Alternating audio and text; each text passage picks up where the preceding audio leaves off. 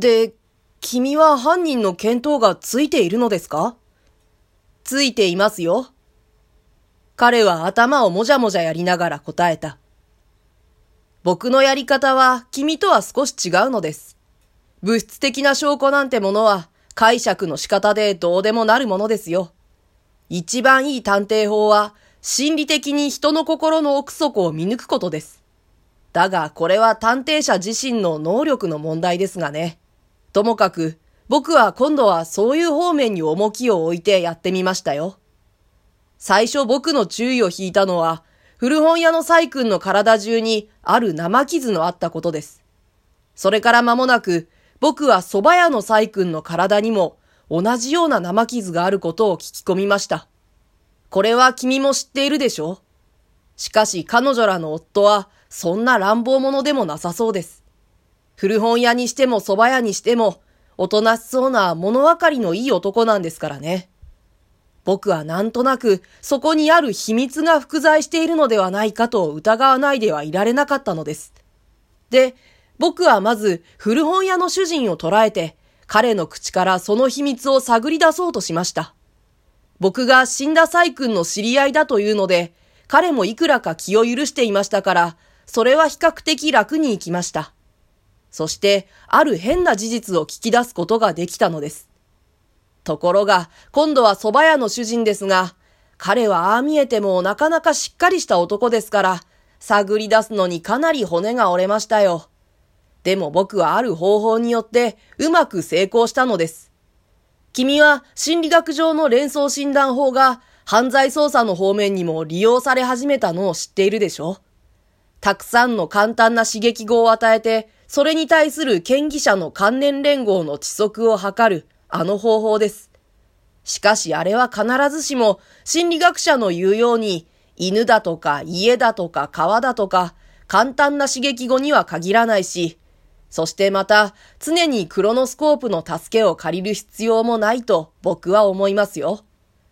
連想診断のコツを悟った者にとっては、そのような形式は大した必要ではないのです。それが証拠に、昔の名判官とか名探偵とか言われる人は、心理学が今日のように発達しない以前から、ただ彼らの天秤によって、知らず知らずの間にこの心理的方法を実行していたではありませんか。大岡越前の神なども確かにその一人ですよ。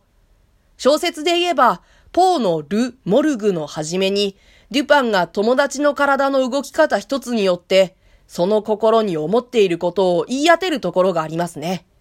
ドイルもそれを真似て、レジデントペーシェントの中で、ホームズに同じような推理をやらせますが、これらはみんな、ある意味の連想診断ですからね。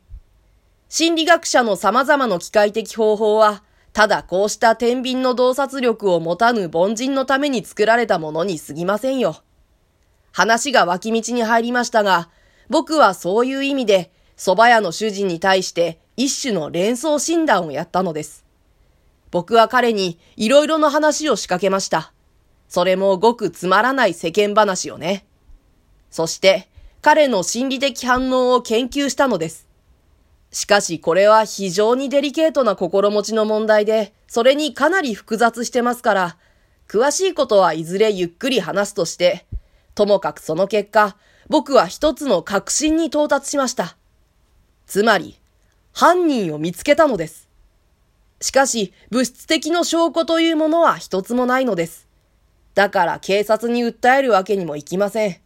よし訴えても、おそらく取り上げてくれないでしょう。それに、僕が犯人を知りながら手をつかねて見ているもう一つの理由は、この犯罪には少しも悪意がなかったという点です。変な言い方ですが、この殺人事件は犯人と被害者と同意の上で行われたのです。いや、ひょっとしたら被害者自身の希望によって行われたのかもしれません。私はいろいろ想像を巡らしてみたけれど、どうにも彼の考えていることがわかりかねた。私自身の失敗を恥じることを忘れて、彼のこの奇怪な推理に耳を傾けた。で、僕の考えを言いますとね、殺人者は朝日屋の主人なのです。彼は在籍をくらますために、あんな便所を借りた男のことを言ったのですよ。いや、しかしそれは何も彼の草案でも何でもない。我々が悪いのです。君にしろ僕にしろ、そういう男がなかったかとこちらから問いを構えて彼を強査したようなものですからね。それに彼は僕たちを刑事かなんかと思い違えていたのです。では、彼はなぜに殺人罪を犯したか。僕はこの事件によって、上辺は極めて何気なさそうな、この人生の裏面にどんなに意外な、陰惨な秘密が隠されているかということを、まざまざと見せつけられたような気がします。それは実に、あの悪夢の世界でしか見出すことのできないような種類のものだったのです。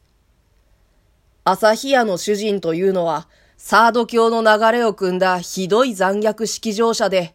なんという運命のいたずらでしょう。一軒置いて隣に女のマゾッホを発見したのです。古本屋の細君は彼に劣らぬ飛逆式乗者だったのです。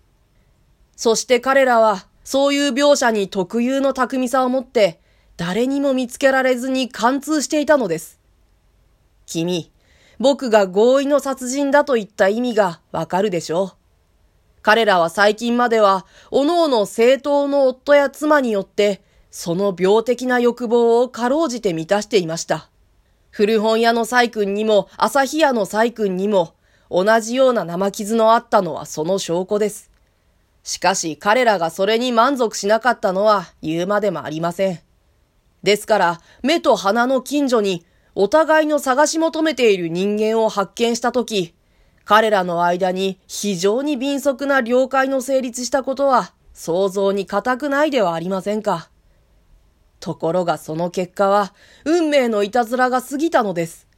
彼らのパッシブとアクティブの力の合成によって筐体が全時倍化されていきました。そしてついにあの夜、この彼らとても決して願わなかった事件を引き起こしてしまったわけなのです。私は明智のこの異様な結論を聞いて思わず身震いした。これはまあ、なんという事件だ。そこへ下のタバコ屋のおかみさんが勇敢を持ってきた。明智はこれを受け取って社会面を見ていたが、やがてそっとため息をついていった。ああ、とうとう耐えきれなくなったと見えて、自首しましたよ。妙な偶然ですね。ちょうどそのことを話していた時に、こんな報道に接しるとは。私は彼の指さすところを見た。そこには小さい見出しで、従業ばかり、蕎麦屋の主人の自首した旨が記されてあった。